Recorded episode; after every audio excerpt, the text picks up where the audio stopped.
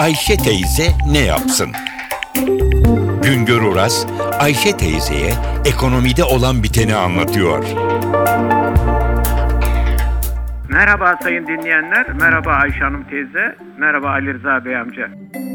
Ramazan ayında herkes kuşkuludur. Ramazan başlarken kuşkular başlar. Acaba mutfağa zam gelecek mi? Ramazan boyunda hep zam geldi, zam gelecek korkusu yaşanır. Şimdi Ramazan'ı yarılıyoruz. Bu Ramazan genellikle kırmızı et ve beyaz et fiyatlarıyla bakliyatta korkulan ölçüde zam gelmedi. Yaş meyve ve sebze fiyatlarında da cep yakacak ölçüde artış olmadı. Bu bunlar iyi haberler. Tüketicinin durumu pek parlak değil ama üretici de biraz özellikle böyle zamanlarda fiyatları arttırmak ister. Anlaşıldığı kadarıyla üretici piyasanın daralması nedeniyle fiyatlara zorunlu olsa bile arttırım yapamadı.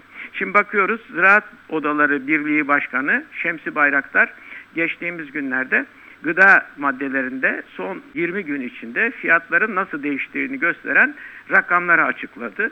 E, bu açıklanan rakamlara göre öncelikle tavuk eti konusunda bilgi var. Ramazan başlarken tavuk eti üreticileri e, fırsat bu fırsat diye fiyatları arttırdı şeklinde bir söylenti çıkmıştı. Halbuki oda başkanının verdiği bilgiye göre tavuk eti fiyatlarında büyük bir ölçüde artış olmamış.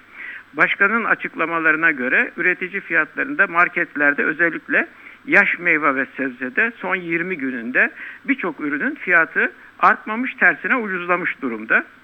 Ramazan ayında tüketimi artan baklagillerden kırmızı mercimek, nohut, yeşil mercimeğin ve pirincin market fiyatlarında ufak da olsa gerilemeler görülmüş.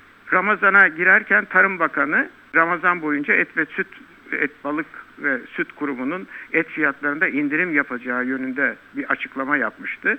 Demek ki bu açıklama da piyasaları etkilemiş ki marketlerde et ürünlerinde, dana etinde özellikle bir fiyat ufacık da olsa bir fiyat gerilemesi var. Sadece kuzu eti fiyatı artmış. Sebze ve meyve fiyatlarıyla bakliyat ve et fiyatları her mahallede, her pazarda mutlaka farklıdır. Onun için bu anlattıklarım herkesin alışveriş yaptığı pazarda, marketteki fiyatları yansıtmayabilir ama görüldüğü kadarıyla bu Ramazan genellikle mutfak masraflarında pek büyük bir artış olmadı gibi görülüyor. Bir başka söyleşi de birlikte olmak ümidiyle şen ve esen kalınız sayın dinleyenler. Güngör Uras'a sormak istediklerinizi ntvradio.com.tr adresine yazabilirsiniz.